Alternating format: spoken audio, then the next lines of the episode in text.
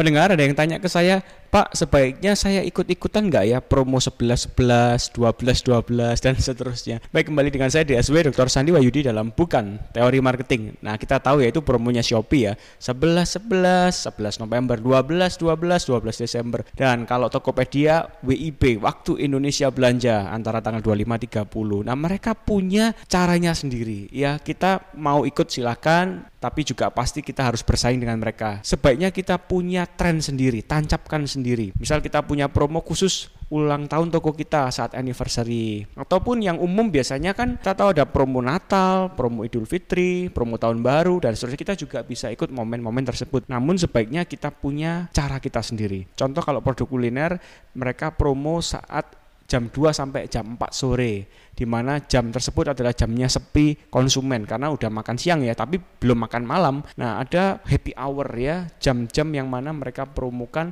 supaya karyawan tidak bengong ya, tetap aktif melayani customer yang datang. Kalau kita tahu bioskop ya, bioskop ini promonya tiap hari Senin. Karena apa? Karena biasanya mall itu sepi, pinya bukan main kalau hari Senin. Oleh karenanya mereka promo hari Senin. Harganya mungkin bisa setengah harga. Solusinya adalah kita perlu mencari momen kita sendiri, kapan toko kita paling sepi, dan mencari momen yaitu yang pesaing belum lakukan, kompetitor kita tidak lakukan. Cari cara unik yang berbeda, yang mana itu malah diingat oleh konsumen kita.